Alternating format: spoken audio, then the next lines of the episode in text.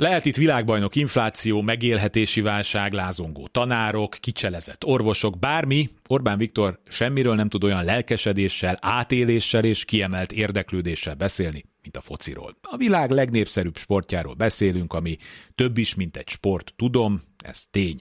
Tehát a miniszterelnök magához rendelte házi sportlapját, és kifejtette, 2030-ra régi fényében ragyoghat a magyar futball. Ez körülbelül olyan, mintha egy tájfunban hánykolódó hajó kapitánya hosszas értekezésbe kezdene a hídon a japán tusrajzok csodálatos világáról, miközben teát szürcsölne porcelán csészéből.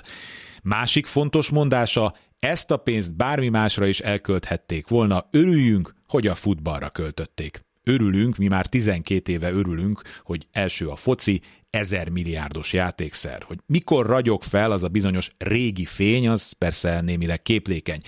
12 éve még négy évet jósolt. Nagyjából az a kategória, hogy mikor érjük utol Ausztriát, amitől meg folyamatosan 20-30 évre vagyunk.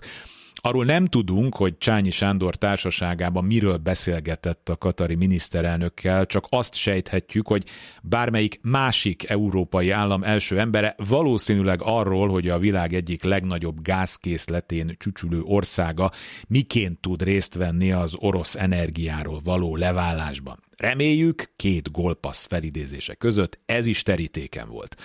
Az nyilván udvariasan kerülve lett az iszlám vendéglátókkal, hogy Orbán értelmezésében Messi karrierje egy tiszta keresztény történet. Most már csak azt nem tudom, hogy mi a rosszabb nekünk, ha a miniszterelnök a stadionba megy be, vagy a templomból jön ki.